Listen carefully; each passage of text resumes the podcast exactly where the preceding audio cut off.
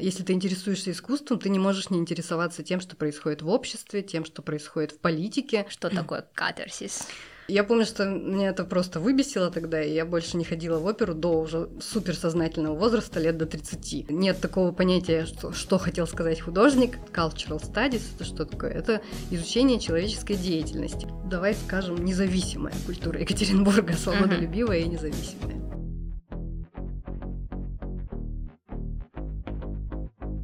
Всем привет! Это Ксюша Покулина, и вы слушаете последний выпуск первого сезона инициативы «Показуемо» подкаста про культуру и тех, кто делает ее в Екатеринбурге.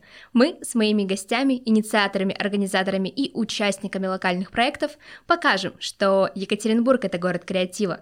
Слушайте нас везде, где можно послушать подкасты. Ставьте лайки, подписывайтесь на наш инстаграм, чтобы точно ничего не пропустить.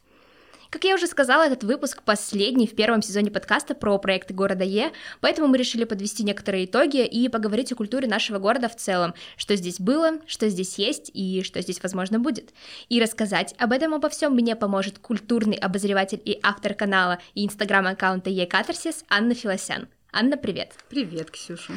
Расскажи немного о себе. Кто ты? Чем ты занимаешься? Вообще я по образованию и по профессии переводчик английского и итальянского языка и управляю агентством переводов своим собственным.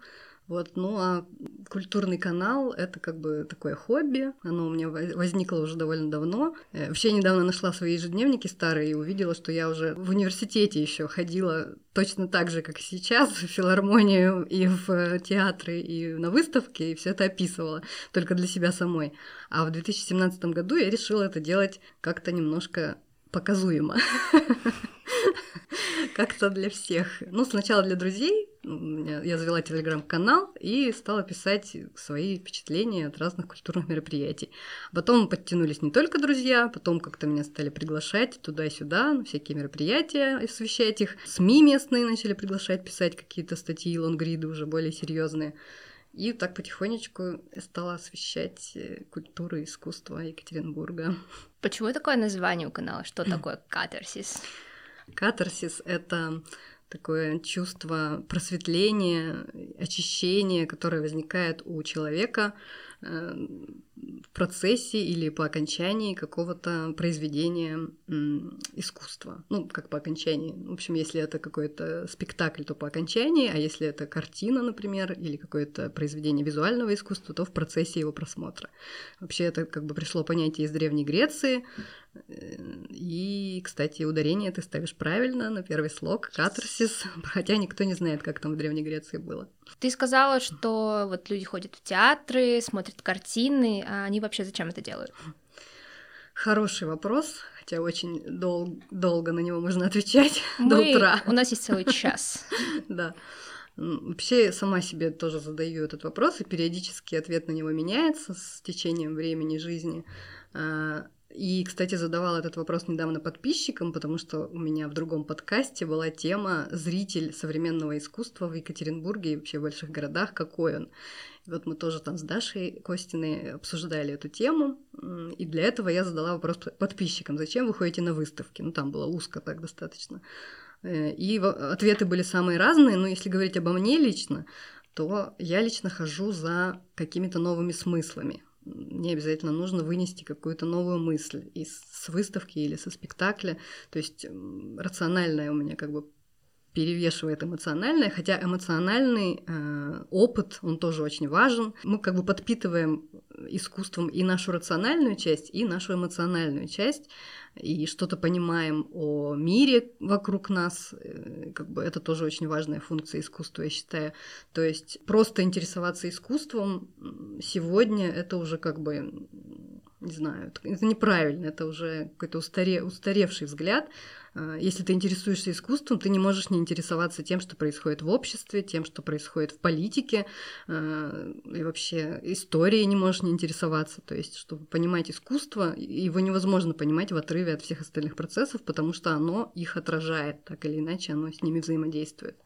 Вот. Я еще хотела прочитать тебе э, текст, который я когда-то в канале у себя писала. Как раз короткий такой в формате подкаста или в формате телеграмма ответ на вопрос, зачем ходить на выставки, концерты и в театр. Первое. Чтобы встретиться с немассовым искусством. Оно отвечает на главные вопросы бытия или хотя бы дает намек, где эти ответы искать. То есть в массовом искусстве, скорее всего, мы эти вопросы, ну, как бы они тоже там присутствовать могут, но не так, может быть, явно и не так глубоко, как в немассовом искусстве. Второе, чтобы услышать и увидеть произведение искусства вживую. Потому что запись или репродукция отличается от оригинала. Если ты слушаешь запись концерта какого-то или музыки и приходишь на живой концерт, это ну, совершенно две разные вещи. Я думаю, никто с этим спорить не будет.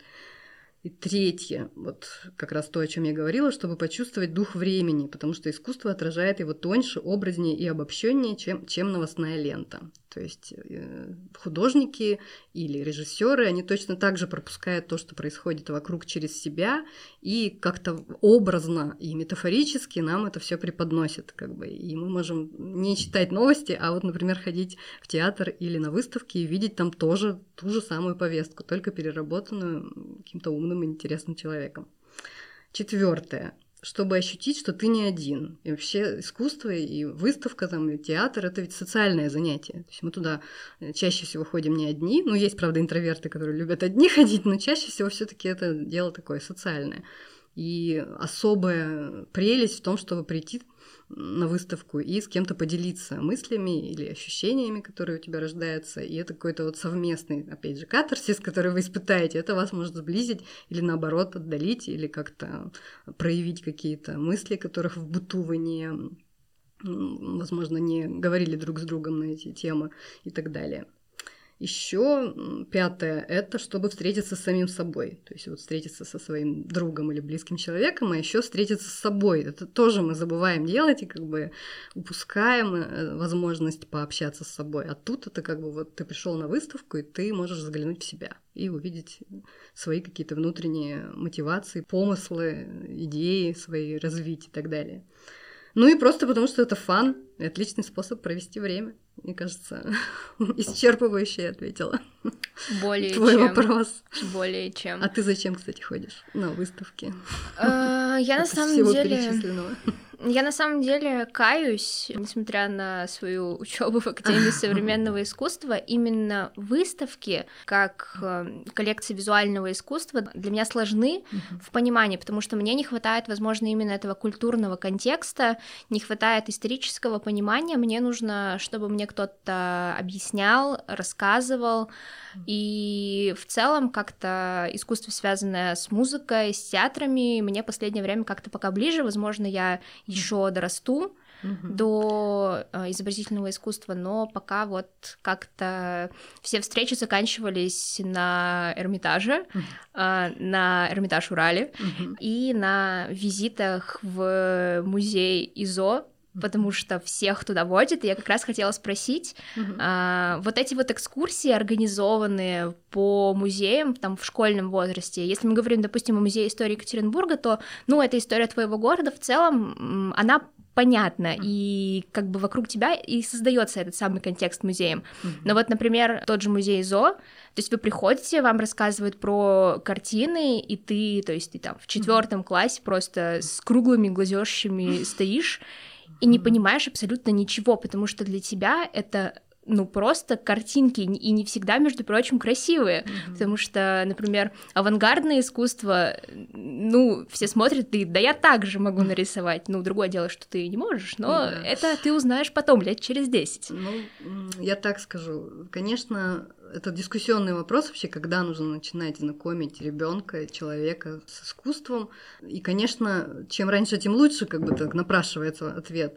Но я согласна, что для понимания это очень сложно. И вот это может даже отвратить, в общем-то, молодого человека и ребенка. Вот я, например, меня бабушка в детстве водила в оперу, и для меня было культурным шоком увидеть э, Татьяну и Ольгу с такими 60-летними матронами, с такими косами искусственными. И как бы Татьяна, Ольга, это как вообще, Евгения Онегине? Я помню, что меня это просто выбесило тогда, и я больше не ходила в оперу до уже суперсознательного возраста, лет до 30. И как бы вот потом, в 30 лет, когда я снова увидела, тем более уже как бы и оперный театр наш изменился, и стали более современные постановки там ставить, я поняла, что опера это круто, и сколько лет я потеряла, как бы вот из этого, может быть, неудачного спектакля в детстве. Но я хочу сказать, что сегодня в музеях эм, это тоже понимают и стараются менять форматы экскурсии, чтобы это было не односторонний монолог э, экскурсовода, а э, такое сейчас современное модное понятие медиатор, медиация в музеях. Сейчас э, как бы вот они ее запускают, развивают, особенно это выставки современного искусства делают, биеннале, например, наша уральская. Э, медиатор, он что делает? Он задает вопросы. То есть ты приходишь не просто послушать и пропустить мимо ушей все, что говорит экскурсовод, или там посмеяться, с, поугарать со, со своими одноклассниками, а ты приходишь э, где, ну, на диалог какой-то. И очень интересные иногда бывают диалоги, и даже медиаторы, которые вводят по одной и той же выставке э, экскурсии там каждый день, они каждый день могут узнать об этой же выставке что-то новое сами, потому что все это в диалоге рождается, и, конечно же, художник никогда когда не закладывает один какой-то смысл, нет такого понятия, что, что хотел сказать художник, э, каждый вычитывает из искусства что-то свое, и вот медиатор помогает как бы свои мысли сформулировать людям. Мне кажется, это очень прогрессивный формат, и сегодня это вот у нас в Екатеринбурге тоже задействуется этот формат. Очень рекомендую на медиаторские экскурсии ходить. Вернемся тогда к культуре в Екатеринбурге. Мы уже начали немножко про биеннале говорить, но на твой взгляд, культура нашего города, она какая? Сложный тоже вопрос. Легких путей мы не ищем. Конечно, нет. Вообще, я бы так вот, если одним каким-то словом сформулировать, конечно, это может бесконечно обсуждать и формулировать, но если одним-двумя словами, э, очень, как бы сказать, свобод, свободолюбивое, что ли, самобытное. Э, здесь нужно вообще сказать об уральской какой-то идентичности, может быть, в целом, Урал это всегда был регион очень такой обособленный. Э, здесь очень сильные были э, металлургические вот эти индустриальные династии, в частности, династия Демидовых. И это сформировало человека очень такого ну, как бы независимого, что ли, даже свободолюбивого, независимого. Это вот если об уральском таком характере, да, говорить. И мне кажется, развитие культуры, развитие искусства здесь, на Урале, оно тоже следует этому тренду. То есть э, у нас очень яркие, очень независимые проекты э, и очень громкие как бы на всю страну и даже на весь мир ну, возьмем, я не знаю, там, Ночь музыки, на которую со всего мира э, приезжали до пандемии люди, или э, ту же самую шестую, не шестую, а вообще Уральскую биеннале современного искусства, которое тоже проходит уже шестой раз в Екатеринбурге, и с каждым разом все больше, все больший масштаб приобретает. В этом году уже просто какая-то супер международная э, выставка и несколько площадок задействовано. Э, художники из разных стран приезжают, кураторы иностранцы. В общем, очень громкое тоже событие. А, ну, еще можно немножко в историю копнуть и вспомнить э, Свердловский рок-клуб. То есть помимо Москвы и Ленинграда, э, только в Свердловске развивалась вот эта вот свобод... свободная музыка, новая музыка России после как бы советского, да, вот этого Советского Союза после распада. Ну, еще в Сибири, правда, была тоже сильная достаточно э, школа рока, но все-таки Свердловский рок-клуб гремел на всю страну, и это тоже показатель, кажется. Вот. И наш оперный театр тоже очень котируется по всей стране. Сюда тоже приглашают и из Москвы ставить постановщиков, и международных тоже мировых знаменитостей. И балетная труппа тоже очень сильная. В общем, у нас как бы вот давай скажем, независимая культура Екатеринбурга, свободолюбивая uh-huh. и независимая, и очень яркая. У меня был один из следующих э, вопросов. Угу. Самобытна ли культура в Екатеринбурге? Но мы поняли, О, что да, да самобытно, более чем. Более чем. Слушай, а вот если бы ты жила в другом городе, ты бы занималась освещением культурных событий или осталась бы, допустим, переводчиком? Интересный вопрос, тоже думала я об этом, потому что и в Москву хотелось в свое время перебраться. Конечно, там гораздо больше культурных событий и гораздо больше тех, кто их освещает, и блогеров, и журналистов, и СМИ. Даже целые культурные СМИ есть. Ну, я думаю, что да. Так или иначе, я как-то все равно была бы связана с этой сферой, потому что я называю себя арт-аддиктом, то есть человеком, который не может жить без искусства. Вот. И вообще, кстати, я хотела сказать про культуру. Вообще само слово культура, оно немножко некорректное, мне кажется. Потому что мы в России под культурой понимаем как раз искусство, вот как бы сферу э, театров, там, я не знаю, всяких э, событий вот этих культурных, выставок, э, фестивалей каких-то и так далее. А вообще в мире вот cultural studies это что такое? Это изучение человеческой деятельности вообще в целом, всей, не как бы не искусством. Поэтому, мне кажется, слово культура, оно немножко такое казенное, вот какое-то оно такое приобретает оттенок, особенно когда говорят управление культурой. А что, культурой можно управлять? вот как-то так. Мне видится, что это немножко какой-то термин такой не очень как бы подходящий. Мне кажется, лучше говорить сфера искусства или как-то так. А культура это как-то такое. Актуальный вопрос mm-hmm. студента профиля технологии управления в сфере культуры. Yeah. Вообще прямое попадание просто. Ну, например, у нас в городе э, очень много культурных мероприятий. О, да. Будем их все-таки пока обозначать э, ну, так. Да. И Анна Ладыгина в одном из эпизодов сказала, что этих мероприятий, ну, очень много, прямо слишком много, и ты просто физически, даже если ты в этой сфере работаешь, ты не успеваешь посмотреть все, что тебе интересно. А вот ты сама, там, допустим, там, за неделю или за месяц, на сколько мероприятий успеваешь сходить? Да, есть даже такой синдром психологический FOMO, называется Fear of Missing Out.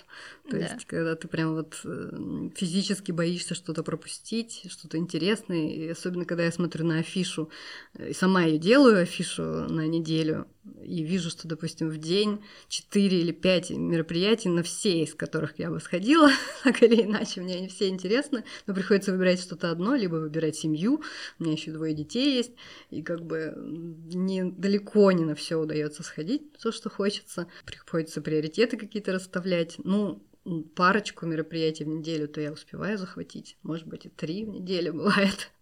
Вот, у меня еще достаточно свободный график на работе, поэтому я могу выбирать время дневное, чтобы куда-то забежать, сходить. И поэтому я стараюсь на выставки, например, ходить днем, чтобы э, вечер не занимать. Вечером можно в театр сходить и так далее. Вот. Кайфово. Хочу такую же работу в будущем. Вот, пока... В твоих руках. Ну вот ты как раз сказала про театр. Вот у нас в городе, ну, больше 50 театров, в том числе там профессиональных театров, студий, непрофессиональных театров. Нам зачем столько? Хороший вопрос. Учитывая, что во многих из них э, постановки повторяются, например, там тот же Евгений Онегин сейчас идет как минимум в двух театрах. Это, кстати, как раз очень интересно сравнить разные видения. У нас даже был такой челлендж э, сходить на все постановки Анны Карениной в России. О. Ну, не в России, как бы в Екатеринбурге, понятно, и в Москве, потому что, ну, понятно, другие города вряд ли мы доедем. Но мы не успели, пандемия началась, но вообще как бы очень много посмотрели. вот. Э, Чего я говорю, не Анны Карениной, а Чехова, «Три сестры», игры. Mm. Вот. Вообще театров, конечно, много, и вообще у нас, э, возможно, предложение немножко превышает спрос в сфере культуры, эм, то есть слишком много всего происходит, а народ ходит один и тот же, то есть там, не знаю, 300-500 человек, да, может быть, на весь город набирается, кто этим всем интересуется и активно куда-то ходит, это, конечно, очень печально, потому что в Европе, например, в крупных городах гораздо больший процент вовлечен в сферу искусства, больше интересуется и современным искусством, и театром, и концертами, и ездят по всей Европе. Но вот у нас как бы это, конечно, с материальным положением связано очень сильно. То есть билеты как бы не дешевые очень часто, и позволить себе не все могут это. Но и самим интересом это тоже связано, конечно. И мне кажется, театров должно быть много. Я только за вообще, за любую движуху, любую инициативу, которая ненаказуема. А, но в то же время должна быть еще работа со зрителем. То есть работы со зрителем не хватает. Не хватает каких-то вот мероприятий, которые будут завлекать этих зрителей, которым, которые будут объяснять, зачем туда ходить, зачем это нужно. Вот в контекст какой-то погружать, там, чтобы людям было это интересно. А, особенно это, не знаю, может быть, такая критика будет, это относится к мероприятиям, которые получают гранты. Вот они получают президентский грант, и все, они как бы отчитываются перед теми, от кого они получили этот грант, а на зрителей, на посетителей им немножечко плевать. Ну, конечно, не то, что уж совсем плевать, но это как бы не приоритет, а должно быть наоборот. То есть посетитель зритель должен быть во главе угла, и культурные учреждения должны делать все, чтобы как можно больше людей вовлечь в свою как бы, в сферу своих интересов. Ну вот такая вот критика у меня. Я это замечаю просто очень часто. И сама стараюсь делать максимально то, что от меня зависит, чтобы вот как-то людям пояснять, разъяснять. Мне даже вот иногда пишут подписчики, типа, вот как попасть на это мероприятие, там даже ссылки нет. Я говорю, ребят, ну я не знаю, как туда попасть, ну звоните, пишите. Сама как-то пытаюсь организаторам написать, потому что я более-менее со всеми знакома. Действительно, например, у одного музея у нашего даже вот нет активных ссылок, чтобы в интернете купить билет. Ну, как бы это уже вообще прошлый век, я не знаю, как так. Есть еще над чем работать. Театров должно быть много, театры это прекрасно. Другой вопрос еще качество, конечно, этих театров. Есть совсем любительские театры. Есть театры, которые как бы немножечко в прошлом уже остались и делают чисто реалистические постановки, угу. какие-то такие супер развлекательные. Это немножко устарело, мне кажется. Но люди туда ходят, у них есть своя аудитория, это прекрасно, пусть все будет. Всем пусть будет зеленый свет. Есть у тебя самый любимый театр в городе? Самый любимый, наверное, оперный все-таки. Вот, несмотря на все, что я рассказала до этого, то есть я пришла к пониманию того, что такое опера. Это настолько вообще вид искусства, не похожий на драматический театр, настолько там больше задействуются все сферы человеческого восприятия. И несмотря на его условность, несмотря на то, что вроде бы какие-то непонятные люди что-то поют и ничего не говорят, несмотря на это, это самый все-таки живой какой-то, самый затрагивающий душу вид, может быть, искусства, вид театра. Ну, драму я тоже очень люблю.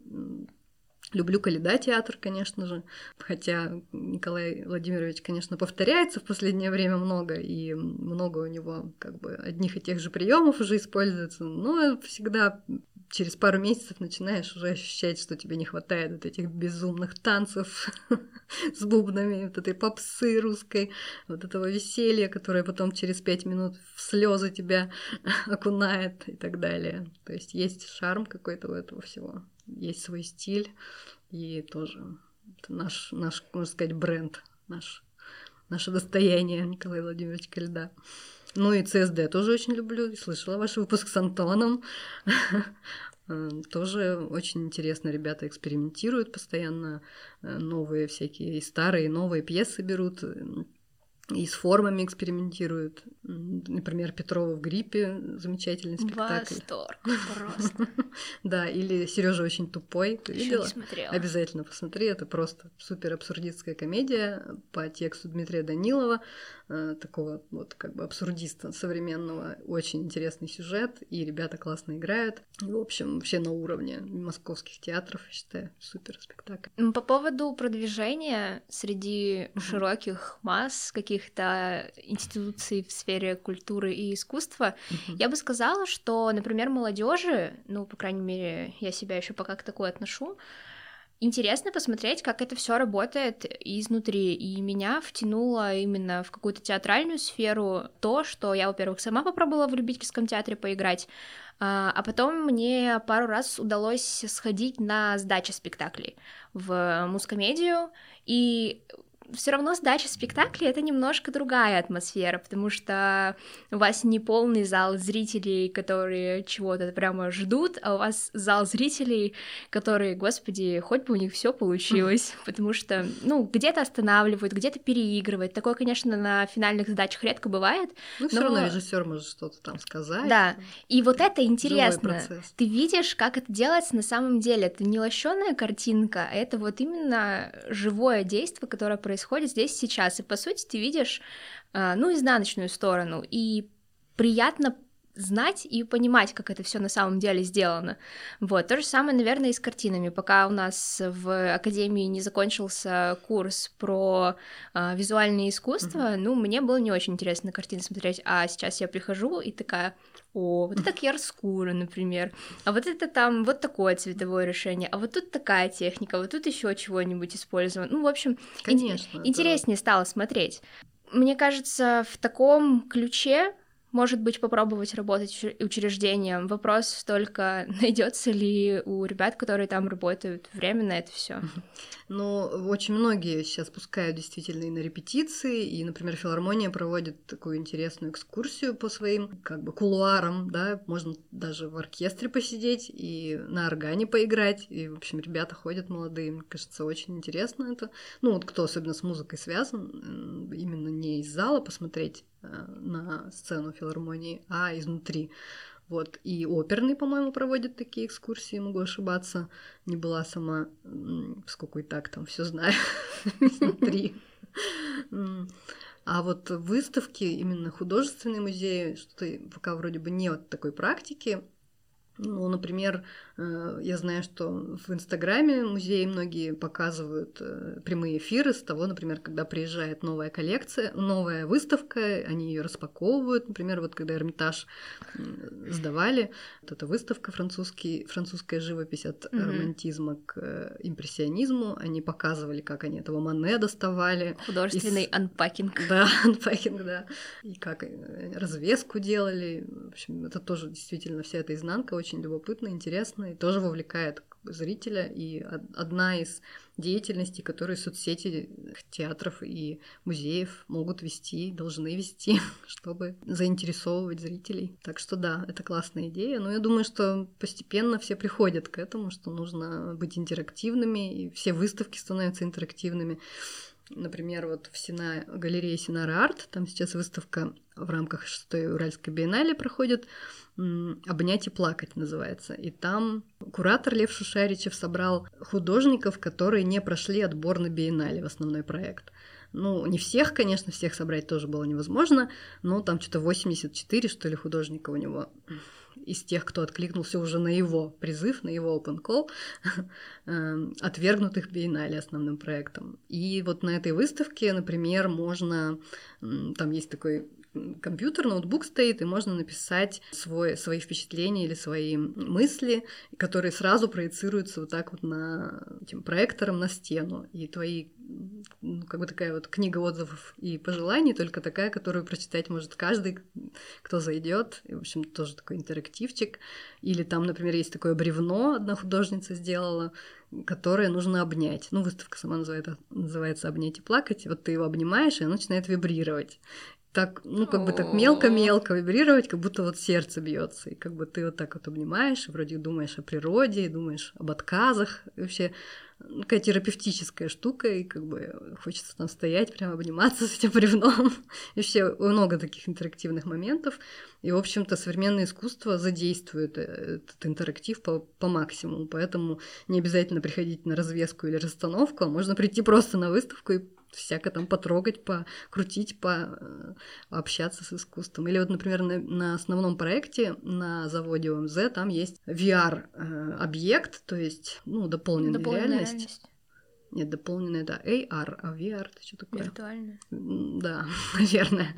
В общем, ты надеваешь очки, вот эту штуку такую, как это, шлем, и попадаешь в виртуальный музей, где собраны э, всякие скульптуры Лениных, Сталиных, в общем, всех советских лидеров, и ты как бы по нему ходишь, так вот рассматриваешь их, это, в общем, производит впечатление. Один немецкий художник был в Минске, и там вот есть такой музей реальный, он там это все отснял, и можно туда вот практически попасть на расстоянии. У меня есть дурацкая шутка по этому поводу из ТикТока. Там, ну, есть видео и популярный звук э, по поводу того, что, типа, мы с вами набрели на Кемперский городок, это не палатки, это кладбище. И вот тут тоже что-то вот э, вроде этого ты как в прошлое переносишься, да, но да, это да. больше похоже как на не знаю, у меня... Кладбище, да. На кладбище меня Мемориал всегда такой. очень непонятные такие чувства. Я еще на основном проекте не была.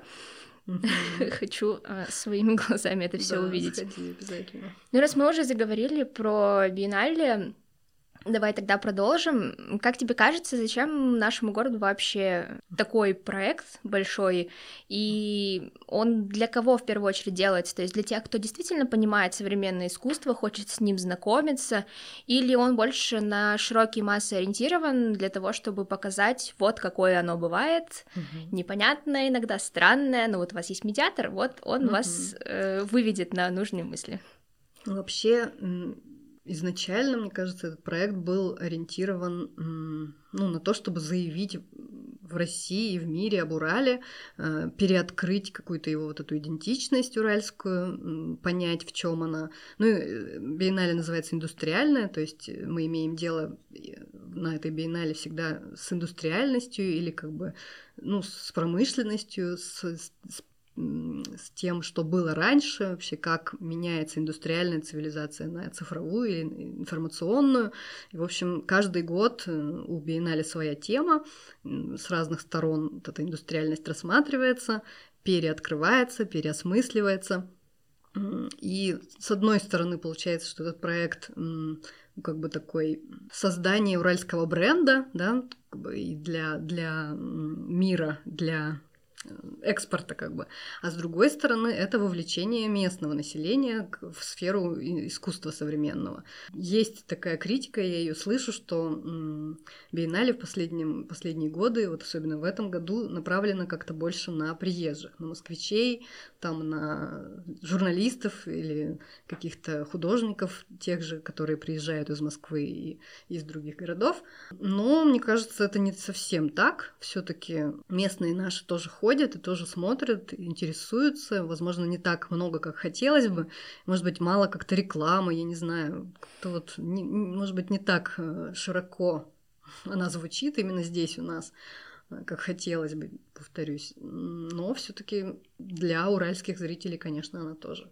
Это тоже возможность, э, во-первых, приобщиться не люблю слово приобщиться, но как-то вовлечься в сферу искусства, современного искусства, которое у нас, которое у нас здесь, в общем-то, не так давно, в принципе, появилось. И с одной стороны, и с другой стороны заявить о себе миру и как-то, значит, наш Урал стать, сделать более видимым для мира и более интересным, привлечь туристов тех же, это тоже же важно. Ну, я бы еще отметила, на самом деле, возможно, отпугивает все-таки цена на билет, потому что если ты не льготная категория, у нас вот, например, с моим дизайнером Даной, который сегодня тоже с нами, Uh, у нас бесплатные билеты угу. на для студентов, да? основной проект, угу. да, как для студентов профильного вуза. Угу. Вот, просто для студентов я знаю, что там есть скидки, нам просто повезло. Вот, и нас как бы, ну, бесплатно пускают. Вот, и на многие выставки, там, допустим, в Синара центр э, и в какие-то другие, Тоже там, в тот же Эрмитаж Рал, да, то есть у нас либо сильно большие льготы из-за того, что мы творческий вуз, э, либо из-за того, что студенты, ну, и нас просто водят. Угу. То есть там за нас кто-то договаривается, там наверху, и мы просто идем организованно там группа или с преподавателями, или самостоятельно, и в этом плане нам как бы хорошо, и мы что-то успеваем посмотреть. Но вот если так вот подумать, то для студента, который там, допустим, не работает, живет у нас со стипендией там, ну, условно, там, 2-3 тысячи рублей, отдать 500 рублей за театр, отдать там 500 рублей за вход на биеннале, даже если это даст тебе возможность на две площадки сходить, но это все равно, ну, ну как-то... Дороговато, конечно, Дороговато, согласна. да. Вот, и меня на самом деле, ну, огорчило даже в какой-то степени. Я очень не хотела и думала о том, что, может быть, съездить, а,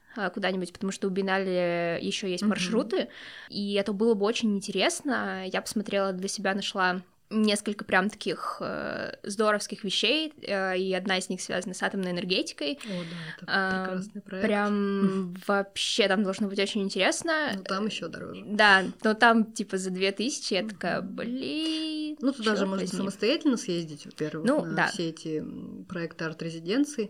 Э, например, в поселок Сокол, где проходит выставка Павла Отдельного «Звенящий след», посвященный атомному проекту на Урале. Э, можно съездить э, самостоятельно до Озерска, договориться с владельцами этого здания и прийти на выставку. Но это, конечно, нужно обладать Заморочиться сильно, надо, да, сильным желанием туда поехать и все это разузнать, списаться со всеми. Это не так просто. Я согласна, что тут какая-то есть закрытость в этом во всем, какая-то герметичность, я бы даже сказала. Ну, пока так. имеем то, что имеем. Вот, конечно, получается, что это не для всех, как бы развлечение. Но я думаю, что за все весь период биеннале, там с с октября по декабрь можно один раз все-таки разориться и один раз сходить на основной проект за 500, ну там, тысяча рублей на две площадки, да, или как 500 По-моему, рублей? 500 на 500 на две площадки. Вот, но все-таки можно найти 500 Ну, рублей. Да, это называется Вот. было бы желание. Да, ну действительно, тут вопрос приоритетов, конечно, если 3000 стипендия, то это нереально, но если уже как бы родители помогают, или если есть какой-то заработок еще дополнительный, то все-таки можно. Другое, бы- бы другое интерес. дело, э, я бы еще здесь э, сказала Мгм. о том, что я последнее время начала замечать за собой, мне не хватает одного раза посмотреть. Ну да. Потому что даже если я прохожу все. То хочется, во-первых, к чему-то вернуться, а, или потом ты уже дома как-то это все осмысливаешь для себя, выделяешь что-то новое, и хочется к этому опыту снова прийти, снова вернуться, и это снова вот это вот э, возникает выбор, да. Но да, это из серии все равно было бы желание, а Мгм. возможность всегда так или иначе найдется. Ну да, там же еще какие-то дни есть льготные для студентов. Ну, они да. опять же, они есть, но они не везде, и в э, музеях, и они касаются в основном именно студентов профильных вузов Мгм. или профильных специальностей, и в этом как бы возникает все Мгм. равно некоторая сложность. Вот другое дело у нас теперь есть пушкинская карта. Да, кстати. Правда, там, 3000? Ну, на пока, человека? пока три. Другое Мгм. дело, опять же, что она только до 23 лет, и люди, кто старше 23 лет, и не Всё, они уже имеющие- зарабатывать должны себе Ну, на музее. Они пытаются, но не всегда получается, но это все равно приятно. Ну да, приятно. Приятно хоть что-то. Вы Да. же, кстати, воспользовалась уже этой картой? Я купила билет а, и не смогла пойти. Ну, это обидно, но ладно. Переживем. Деньги не мои. Были бы мои, я бы, я не знаю, что я сделала. Кстати, если пропадают билеты, пишите всегда мне, я разыгрываю их среди подписчиков или всяко там дарю или продаю со скидками, такое бывает. О, круто. У Алоэ Вера они часто делают подвешенные билеты, тоже потрясная тема. А, Продолжим про возможности и невозможности. Как тебе кажется, культура в нашем городе, она как локдаун вообще переживает? Ну, то есть с точки зрения финансовых потерь, потерь аудитории, говорят, что по финансам пока не очень понятно, а вот по аудитории, что почти половину. Потеряли. Да, тяжело, тяжело всем. Театры вообще особенно независимые, не знаю, как сводят концы с концами, не представляю даже. То есть у них и в обычное это время там еле-еле набираются залы, еле-еле на зарплату хватает, а как в пандемию они там просто с протянутой рукой стояли. А, Ну, а те, кто финансируется там государством, понятно, что они не так это ощущают, и зарплату все-таки работники получают. Но сам факт того, что ты не можешь полноценно работать, ты, например, сделал выставку и не можешь ее показывать, или поставил постановку в театре, и ты не можешь зрителей пригласить на нее, это, конечно, ну, фрустрирует, и все просто там в депрессию начинают впадать, и конечно, после открытия не все возвращаются, нужно, ну, есть какая-то инерция в обществе, то есть понятно, что на- насущные проблемы у людей другие, не то, что они не могут в театр сходить, а, и поэтому они возвращаются туда как бы не сразу, даже когда открыли все, не сразу все вернулись, как бы и тем более все равно пандемия продолжается. В общем, конечно, культура очень страдает, сфера искусства очень страдает, и надеюсь, что это все закончится рано или поздно, хотелось бы рано, потому что иначе это все зрители разбегутся, будет еще сложнее их собирать заново. Мы тут на одном из предметов активно изучаем один из президентских указов, связанный с э, культурой. Ну и, в общем-то, и в Конституции об этом тоже написано, Да. о том, что у нас всех должен быть э, равный доступ к культурной среде. Вот этот вот последний локдаун, который Свердловская область сейчас, Мгм. которым она накрыта полностью и целиком, не кажется ли, что загруженность общественного транспорта намного более сильно влияет на темпы заболеваемости, чем, Чем библиотеки, чем например. библиотеки и театры, в которые теперь можно только по QR-кодам зайти. Да. Мне это, конечно, кажется, я вообще считаю это абсурдом. Вот, но им, видимо, так не кажется. Конечно, все равно это тоже должно влиять. Все равно меньше люди будут ходить и шастать. И больше обз... захотят обзавестись QR-кодом все-таки, но то, что нас э, на... равенство прав наши ущемляют, это совершенно точно. Да, мы не, не можем, как бы не все могут ходить туда, куда хотят. Насколько это оправдано, покажет время. По-моему, пока никаких, никакой позитивной да, динамики последствий нету этого решения. Я тоже среди подписчиков своих э, проводила опрос, типа, будете ли вы ходить в культурные, значит, пространства и учреждения по QR-коду, есть ли он вообще у вас, вот, и оказалось, что большинство имеют QR-код, но ходить никуда не собираются, потому что вот это как раз нарушение прав. Вот я еще там использовала слово сегрегация, за которое мне прилетело, uh-huh. потому что все-таки нельзя сравнивать сегрегацию там с, с тем, что нас не пускают в театр. Но тем не менее, то, что у, все, у, у людей разные права, э, имеет место, и это неправильно. А, мы подходим к концу нашей записи, и я за микрофоном э, обещала тебе, что из рубрики Блиц у нас останется только один вопрос, который я задаю всем, всем, всем. Угу. Зачем быть инициативным? Ну, за тем, чтобы не пропустить в жизни шансы, которые она тебе дает. Потому что каждый день что-то мы упускаем, и каждый день мы что-то могли не упустить.